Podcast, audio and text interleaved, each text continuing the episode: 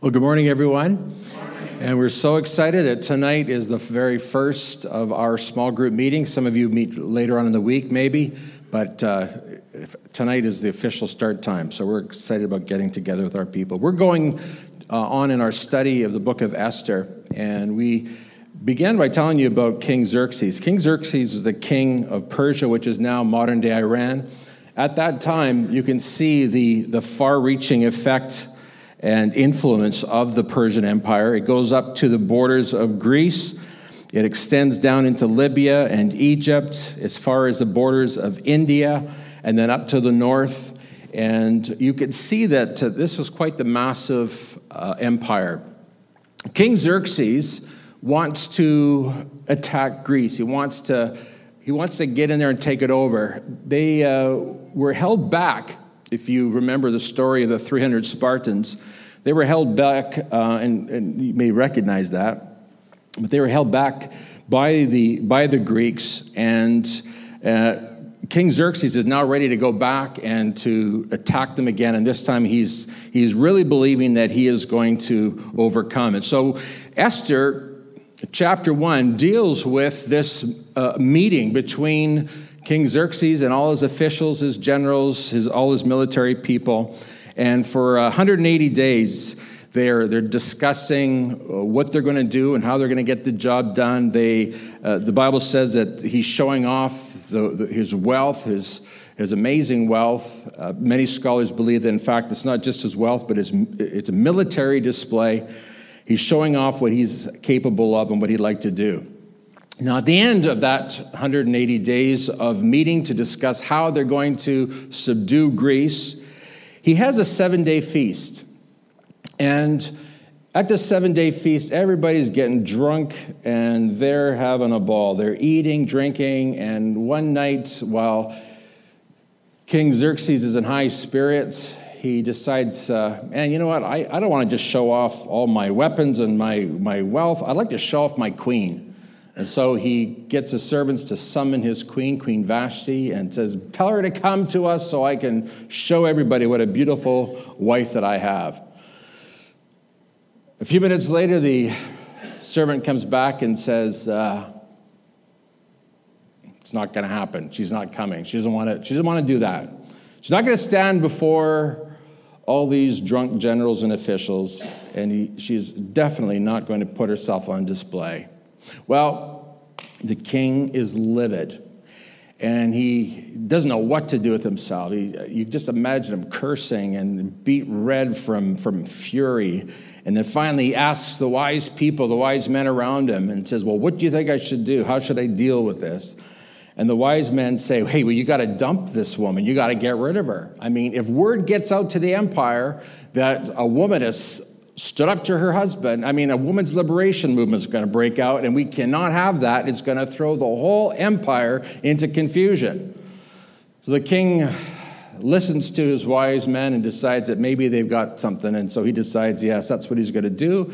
He's going to ditch his wife, Vashti, and he's going to get himself a new queen, a new queen of the Persian Empire.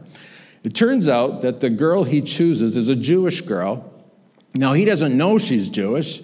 He just knows that there's something very special about her. Esther is chosen from amongst the fifty million um, of, of, of his empire, and she's got to be special. I mean, consider it. He's, he's likely had hundreds, probably thousands of women paraded before him.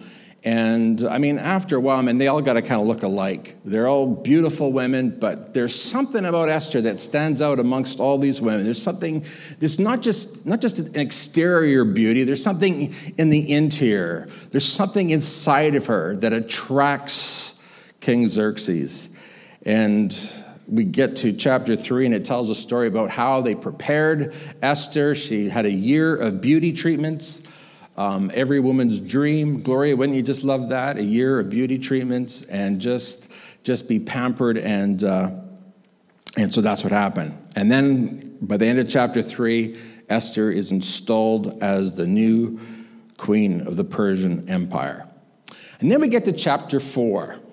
And immediately in chapter four, an enemy of the Jewish people emerges. Now, this, this enemy, his name is Haman. Haman is one of the top officials in Xerxes' government, and he has really pleased the king. In fact, he's pleased the king so much that the king wants to honor him somehow. And so the way that King Xerxes honors Haman is by decreeing that everybody should bow down to him whenever he goes by. And so Haman is in his glory. He just loves this. This is all this recognition, this fame. I mean, he's got the fortune. Now he's got fame, and, and everybody's bowing down. Except one guy. His name is Mordecai. Mordecai stands ramrod straight. He's not bowing down to anybody. Everybody else are bowing down. They're just scraping the ground and licking his boots. But Mordecai is having none of it. He's not bowing for anybody. You see, Mordecai is Jewish. Mordecai does not bow down to anyone except to his own God. Now, let me just give you a bit of background to Mordecai. Mordecai is, in fact, Esther's cousin. And Esther was an orphan at a young age, and so it was actually her cousin Mordecai that raised her and cared for her. And Mordecai, even though he knows that his cousin is the queen of Persia, and actually is putting himself and his queen in jeopardy, he refuses to bow down to Haman. He refuses to be assimilated into the culture. He refuses to do what everybody else is doing. Now, some of us, when we read that, we look at that, and we think, Mordecai, why do you have to be difficult? Why can't you just blend in? Don't make a big deal out of it. Do you have to really make a big issue out of this? Can't you just, just go along with it? Don't, don't cause ripples. Don't ruffle anybody's feathers. Just go along with it. Just relax. And, you know, if you bow down, just cross your fingers. It doesn't mean, how many know when you cross your fingers, it doesn't mean anything, right? Just just bow down and cross your fingers and, and behind your back. And, and, every, and we'll, everybody will know that it's it's not real. Mordecai refuses. He will not bow down. And this sets in motion a plot of revenge unlike anything that you have ever seen or heard of before. We're going to get to that in just a moment. But before we do, I want you to see something. I want you to see that God's people have an enemy. And contrary to what you may think, our main enemy, or Mordecai's main enemy, wasn't in fact Haman. It's the one who's behind Haman. What unfolds before Esther, the queen of Persia, is in fact the ancient agenda of Satan himself. The agenda that was first rolled out in the Garden of Eden. What does Satan want to do? He wants to destroy God's people. He wants to rule over God's people. He wants the power that God originally gave to Adam and Eve. And you know the story of Adam and Eve. Adam and Eve actually were, they failed the test. They gave in to the temptation of Satan. Satan wrested control of this world from the hands of Adam and Eve. And he got what he wanted. He got the power. But he wanted to do more than that. He wanted to actually destroy God's people. Now, I want you to recognize something. The very first people of God are, in fact, Adam and Eve. These are the very first people of God. But after the fall, God has to appoint a brand new people to be his people. We sometimes call them the chosen people. And these are, the, in fact, the people or the children of Abraham. Satan has done everything in his power over the centuries to try to destroy God's people. And in the Old Testament, it's the Jewish people. He has, ha- remember Pharaoh? Pharaoh tries to kill all the first, all the baby boys in Egypt. Uh, we see that there's a pattern that grows here, and it happens throughout the Jewish history, both in the Old Testament and in the New Testament, and then after New Testament times. But it's not just the Jewish people that Satan wants to destroy, it's Christians, because Christians are also God's people. How many know today, if you are a Christian, you are God's people? If you're a Christian today, I want you to say with me, I am God's people. Ready? One, two, three. I am God's people. Fantastic. We got a lot of God's people here today. Well, guess what, God's people? You have an enemy. And his name is Satan, and he is doing everything in his power to destroy you, to destroy your family, to destroy your life. Now, this should not surprise any one of us. In fact, here's what Peter says. He says, stay alert. Now, Peter is not just saying this just for the fun of it. He's speaking a warning to everybody who calls himself or herself a Christian. He says, stay alert, watch out for whom? For your great enemy, the devil. He prowls around like a roaring lion looking for someone to devour. Did you know that Satan was your great enemy? When we think of Satan, we think of him as the enemy, as the bad guy, as the adversary, as the accuser of the brethren. These are all names for Satan. We sometimes call him the deceiver, that we call him the father of lies. But Peter calls him your great enemy. Satan, Chris, is your great enemy, as much as he's my great enemy, and he's your great enemy. And he's doing everything in his power to destroy you, to destroy your marriage, to destroy your family, to destroy your life. In fact, Jesus tells us this, doesn't he? In John chapter ten, verse ten. The thief, that's Satan, he comes to what? Rob, kill, and destroy. He's a sneaky devil. He's doing everything in his power to destroy you. So Peter says, you got to stay alert. Christians, can I just remind you today? You have to stay alert. You have an enemy. He wants to destroy you. Now, I didn't say you have to be afraid. I didn't, th- I didn't say you have to be scared and terrified and chew your nails off. You just need to be alert. You need to be aware that there's an enemy that wants to destroy you as much as he wanted to destroy Mordecai. Satan is doing everything in his power to destroy God's people. People, there is a war on. Do you understand that? There is a war raging even now. And I'm going to tell you, Satan's great strategy is to assimilate you and me into the culture. Satan wants us to join into the culture, and then he'll leave us alone. Seems simple enough, right? Now, if Mordecai would have just joined in, if we would have stopped being so so difficult and so stubborn and so Jewish, if we could stop being so stop being such a God's people, stop being so scrupulous, Mordecai. Calm down. Don't be so religious. Keep your religion for Sunday. Mordecai says, "No way. I'm, I'm not. I'm not. I'm not budging on my on my convictions. I don't care what day of the week it is. I'm not assimilating. I am not joining in. I'm not going to become like everybody else in the culture." That's what he's saying.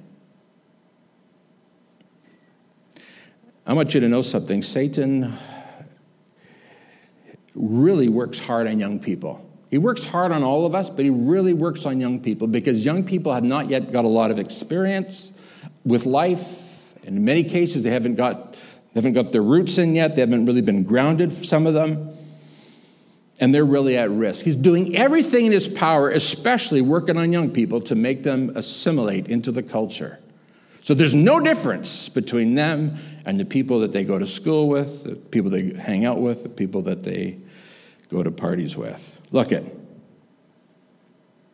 As long as we're doing what everyone else is doing, Satan doesn't care what you believe.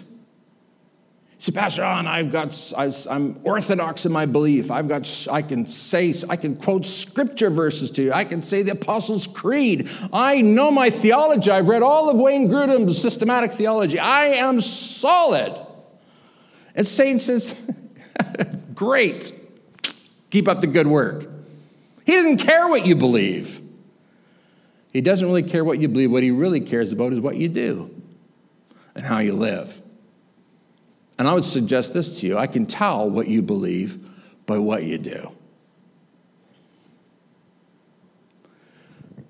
The Bible tells us what you believe is not enough. This is what James says. It says, even Satan believes. Did you know that? Satan understands, Satan believes, Satan knows who God is, and he trembles. What matters is what you do and how you live your life. And so Haman refuses to bow down. In fact, that's what it says in Esther chapter three, verses two to four. But Mordecai refused to bow down. He refused to fit into the culture. He refused, he refused to cooperate. He refused to show Haman respect. So the officials spoke to Haman about this to see if he would tolerate Mordecai's conduct, since Mordecai had told them he was a Jew. Now, I, I'm pointing that out because he was a Jew. I, I want you to see something here, folks. What's at stake is actually the name of God. Mordecai knew that if he bowed down, it's not just his, his own reputation that's on the line. He knew that it was the reputation of his God that was on the line. Now, let the Spirit of God speak to your heart. Because the Bible is clear that the reason you and I were created is to bring glory to God, and secondly, to enjoy God forever. We call that the, the very first lines of the Westminster Confession, written four hundred years ago. You and I were created to bring glory to God, and you and I were created to enjoy God.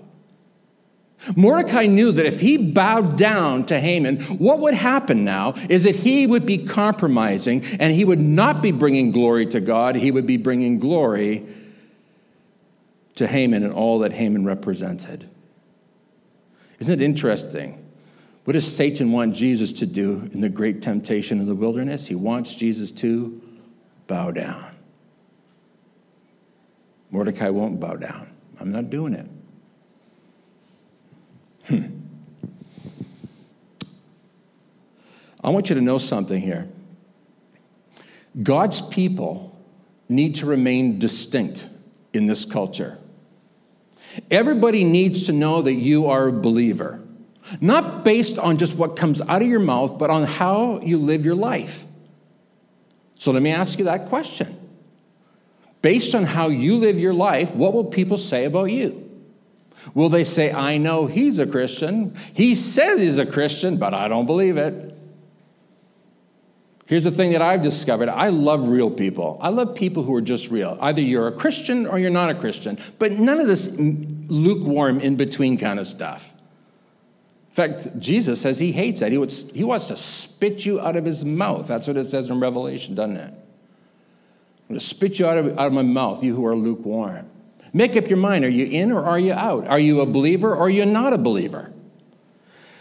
Well, Mordecai is a believer, and he is on fire, man. He is not budging on his convictions. He is not blending into his culture. So here's what I want to say. I want to say something to you very, very difficult this morning.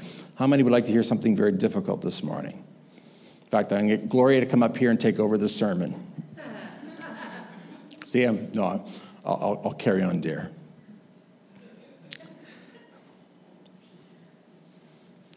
Why? Why must we not blend into the culture? Why must we stand out as distinct, as different? Why must we be like Mordecai when everybody else is bowing down? Why must we remain erect, refusing to bow down? I'll tell you why. Peter tells us in First Peter chapter two, verse nine. Here's why you have to stand out as a Christian. Now, look, I know not everybody here is a believer. I know that not everybody here is a Christian. I know some people are almost Christian. Some people are looking into being, becoming a Christian. Some people are just here because you were forced to be here. Your mom made you come here. Your, your husband made you come here. Your wife made, I don't know. Maybe you just wanted to come and sing some great songs this morning. But if you are a follower of Jesus Christ, if you are in fact a Christian, then you are distinct. And here's what Peter tells us about our distinction. First Peter chapter two, verse nine. It says, Peter says, for you are a chosen people. There's that word again, that the chosen. You are a chosen people. The very first people who are called chosen are the Jews. Now Peter is applying that to people who are Christians. In fact, Peter says, you are a royal priesthood. You are a holy nation. In other words, you are a nation within the nation. Before I call myself a Canadian, I call myself a Christian. I, have, I call myself a Christian who lives in Canada.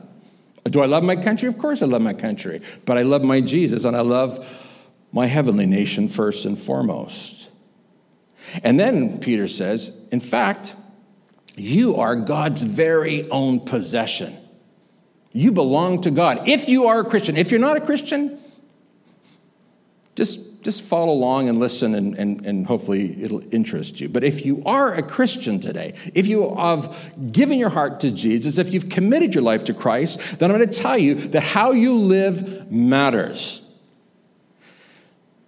Peter says, because you are a chosen people, because you're royal priests, because you're a holy nation, because you are God's very special possession, he says, as a result, you can show others the goodness of God. For he called you out of the darkness into the wonderful light. Did you hear that? As Christians, our job is to reveal to a broken and hurting world the goodness of God, and also to bring light into this dark world. But if you are not standing out as distinct, you've got nothing to offer this world. My brothers and sisters in Christ, those of you who are God's chosen people, understand your responsibility to stand out, to be distinct. Now you say, Pastor, what does that look like in our culture? Well, here's the part where it gets really dicey and difficult. Are you ready for this? No, really, are you? Christians do not use pornography. Now, some of you are sitting here, duh, yeah, of course, I know that. But guess what? There's a lot of Christians who do. There's a lot of people who call themselves followers of Jesus Christ who think there's maybe nothing wrong with it. And there's some who would say, hey, they're using it alone, privately. It's their business. It's not harming anybody. It's not getting anybody pregnant. It's not hurting other people. It's private, and so it doesn't matter. But I'm going to tell you right now, folks, if you actually read your Bible and know what it says, you're going to discover that Christians don't use pornography. In fact, Christians don't watch T V programs that are pornographic in nature. Sadly, our generation, when we talk about pornography, we think of hard, hardcore. But I'm going to tell you, anything, anything that does not reflect God's very best when it comes to sexuality is pornography, porneia. Now, for some of you, you're thinking, phew, I passed that test. Others, others of you are thinking, well, I sure hope he doesn't find out. The simple little test, my friends, is can Jesus sit there with you and watch what you're watching and look at what you're looking at? If the answer is no, then it's sin. If we're going to maintain our distinction as believers, then it's going to mean that we're going to have to take a very careful look at how we live our lives. And sadly, so many Christians are bowing down to Haman. We're bowing down to whatever comes along in our culture. Can I tell you something else? Christians don't swear. Did you hear that? Christians don't swear. And again, I point you to the scripture. Read what it says about crude, crude joking. Doesn't even, I mean, the writer of the scriptures, I mean, they understand and they declare you can't take the Lord's name in vain. But they are assuming that you at least know that. They're saying don't even cr- joke crudely. What kind of jokes do you listen to? What kind of jokes do you tell? Christians don't tell bad jokes.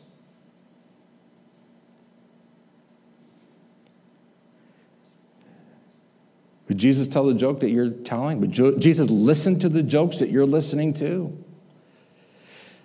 Here's what. Christians don't have premarital sex. It's not, it's not permitted by God. Now, there's a reason for it. It's not because God wants to be some kind of a cosmic killjoy and wants to rob you of your happiness and your joy and fun. It's because he knows that you can't handle it outside of the commitment and the vows made in marriage. Now look at, I'm not the one that's coming up with this stuff. I'm not the one making, making these rules. This is all in the Bible. This is what it means to be a follower of Jesus Christ. And not only do you not engage in premarital sex, you don't deviate from God's standard for sexuality. This is what it means to be a follower of Jesus Christ. Now, if you're not a Christian here today, then just listen to the lecture. But if you are a follower of Jesus Christ and you put your faith in him, then you need to understand you do not bow down to what our culture says you need to do. Here's something else. Christians don't go and get drunk. Well, you can hear a pin drop in here. Christians don't go and get drunk. Now, I always say nobody goes to hell for having a beer or a glass of wine, but I'm going to tell you this. You do if you're, if you're a drunkard. In fact, the Bible clearly says that drunkards do not inherit the eternal life. They do not inherit heaven. You do not go to heaven if you're a drunkard. You say, well, Pastor Allen, what's the answer? That's something I struggle with. Well, here's the good news. Anybody who comes to Jesus Christ and confesses their sin to Jesus, Jesus will set you free. He'll set you on the course of happiness. Remember what I said. Jesus said, the thief comes to rob and kill and destroy. I've seen too many people's lives ruined by drugs and alcohol. But Jesus said, I've come that you might have life and have it to the fullest, richest, most abundant, most blessed. Again, I'm talking to Christians. I'm not judging and condemning anybody, but those of you who are Christians today, you need to understand the standard by which you and I are called to live. And as my dad always said, it's for your own good. That's exactly what our Father in heaven is saying to you. It's for your own good. I've given you these instructions. I've given you this guidance. I've given you this wisdom for your own good. Tell the person beside you, it's for your own good. Yeah. What did they say? Look at this. Look at this. Look at it.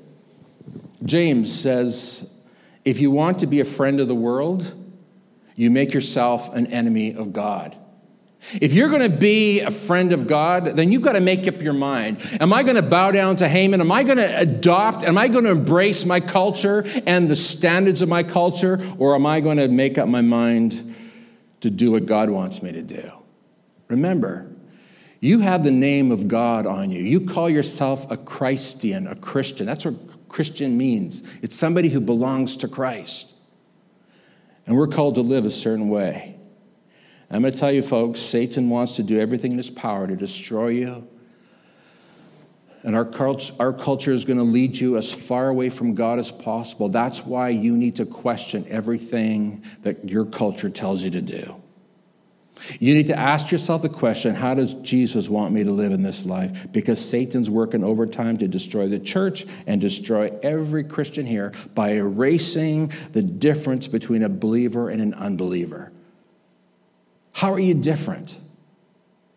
Remember what I said, what, actually what Peter said. He said, your job, my job, as people who are called the chosen ones, God's, God's special possession, our job is to go and bring the light to the darkness, to show people that God is good. God is good. All the time. All the time. Do people know that about the, about the God that you say you serve? Like, let's not be, be naive people.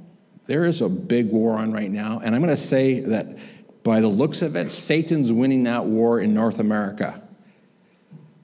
Satan wants to destroy you, wants to destroy God's people. Now look, at you don't have to be afraid. You don't have to be fearful. Because the Bible's clear that greater is he that is in us than he that is in the world. But you need to be wise to Satan's schemes. So Satan, Satan's working overtime in Haman's life. And Haman is so mad that Mordecai refuses to bow down. Have you ever noticed how the world hates it when we don't do what they do? How many times I've been at functions where everybody's knocking them back. Ooh, ooh. And they say, and what are you drinking? I'm I'm just having a Coke. I'm just having a, a water. Water? You got to drink water here. Why not? Last time I checked, it's a free world. We can do whatever we want. Have you ever noticed how upset people get if you're not knocking them back like they are? What do they care what I'm drinking? But everybody, did you see? He's drinking, he's drinking a Coke. Can you believe that? What kind of a party is this? I gotta drink water to party. Huh. Haman's furious. He doesn't like it. So he says, I know what I'm going to do. I'm not going to just destroy Mordecai. I'm going to destroy all the Jews. Now, I'd say that's a bit disproportionate, wouldn't you? Mordecai won't bow down, and so his, so Haman's uh, solution is, let's destroy all the Jews. We won't just destroy Mordecai. We'll go throughout all fifty million Persians in the Persian Empire, and we'll find all the Jews and kill them all. Haman cooks up a plan to destroy all the Jews, and he comes and he presents it to King Xerxes. And we read in Esther chapter three, verse eight, there is a certain race, O King Xerxes, a certain race of people. Now, I, I highlighted that because I want you to see something. Haman recognizes that they are a special race. They are a nation within a nation. Folks, listen, as Christians, you are a nation within the nation of Canada. We stand out as distinct. There's a certain race of people scattered throughout all the provinces of your empire who keep themselves separate from everyone else. Look at this. This is the language used of Jewish people in the Persian Empire. Folks, that's also the language we use of Christians. We're people who keep ourselves separate from everyone else because we think we're better than everybody else. Absolutely not. If anything, we recognize that we are God's special possession, His special treasure, and how we live our life matters. We are not like everybody else. If you're a Christian today, you are not like everybody else. You are distinct. You're a holy people, God's special possession. Now watch this. Their laws are different from these or those of, of any other people, and so therefore we need to kill them all. And King Xerxes says, sounds like a great idea. Write out the law, I'll put my stamp of approval. He takes a signet ring, he seals the law, and what neither Haman nor King Xerxes know is that they have just sealed the death warrant of the queen of the Persian Empire. They don't know she's Jewish. Wow. Mordecai is horrified. He hears about this. He puts on sackcloth and ashes. He starts to pray. He's distressed out of his mind, as you can imagine, because he's feeling it's my fault. I'm the one responsible for the destruction of all the Jewish people throughout the Persian Empire. Now, Mordecai, if you had just cooperated, if you just bowed down, if you hadn't been so difficult and so, so religious and so Jewish, if you just, just bow down, Satan always whispers that in your ear. Just, just fit in. Just be quiet. Don't say anything. Don't let anybody know. Just, just go with the flow.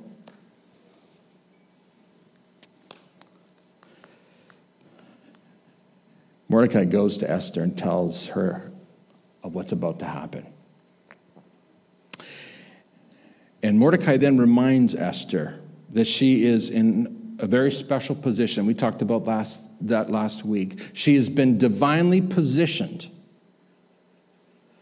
for this time.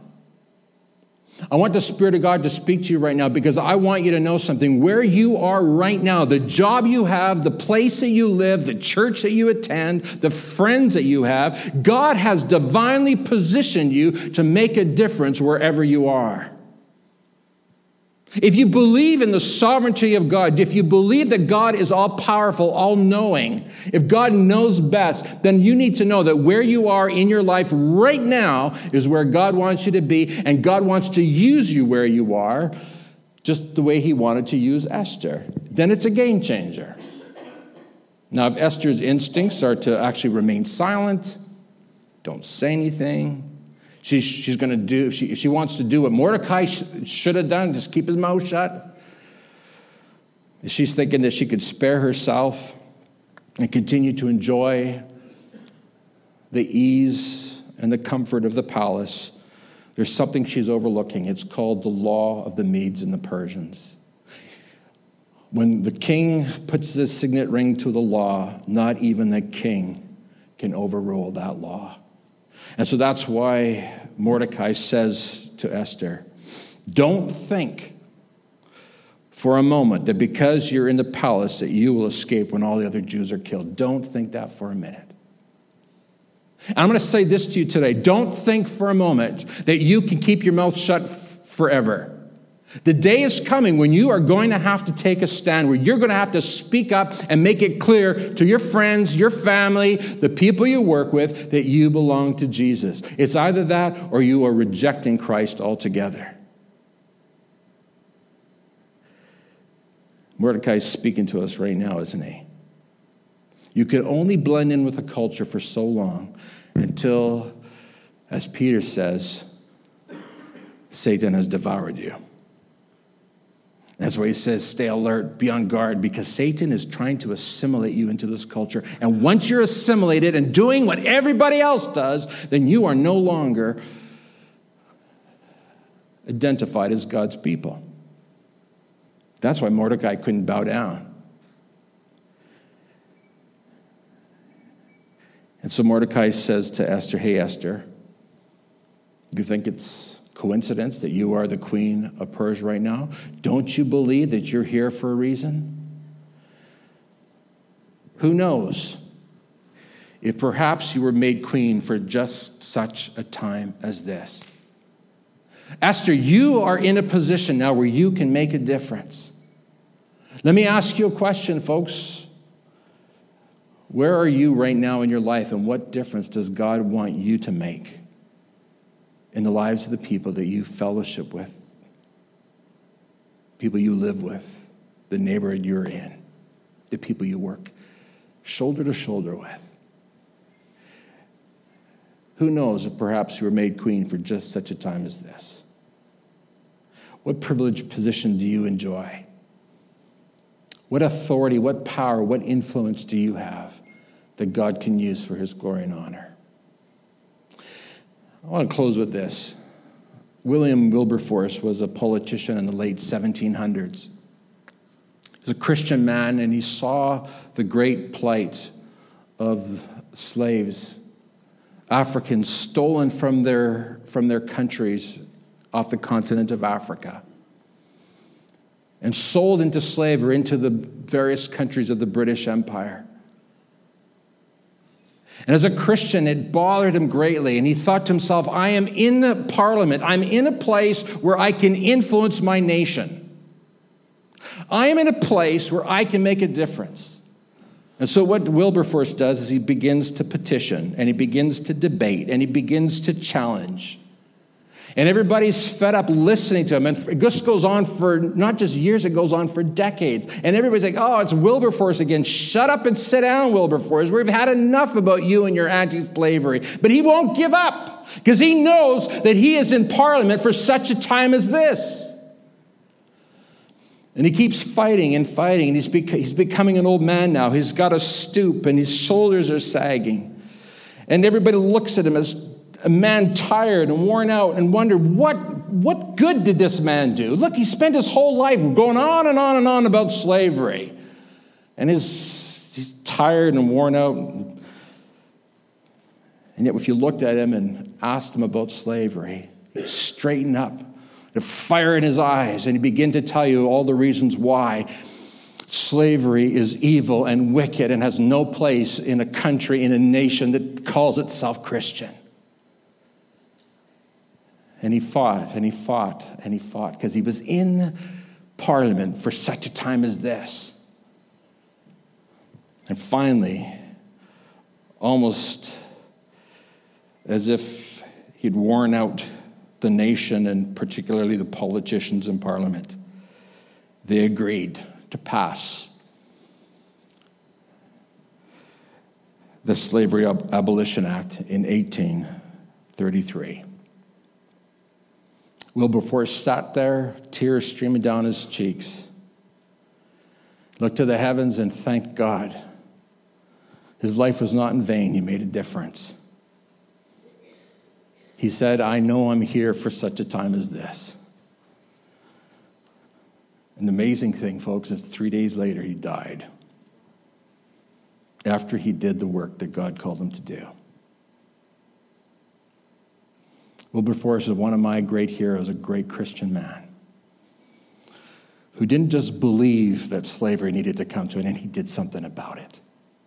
He refused to bow down to popular opinion. He refused to bow down when everybody was ridiculing him, laughing at him, mocking him, making fun of him. He could have been a respected politician. He could have been loved by all. But you see, he wasn't looking for the favor of any politician, any king, any queen, any prime minister. He was looking only for one person's approval, and that was the approval of Jesus Christ. Would you stand with me, please? God, as we stand here right now, we recognize that we are, in fact, the army of God. We don't fight with weapons and guns. We fight with a spiritual armor, with a spiritual warfare.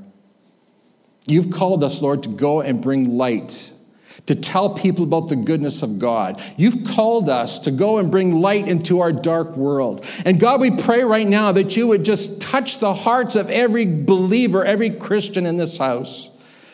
Fill them, oh God, with a conviction that they need to rise up and do the work that God has called them to do for such a time as this. God, you have a plan for every one of us, and we want to we want to sign up for duty. We want to do exactly what you've called us to do for your great name's sake. And we thank you in Jesus' name. And everyone said it with me? Amen. Tell the person beside you, don't go bow down.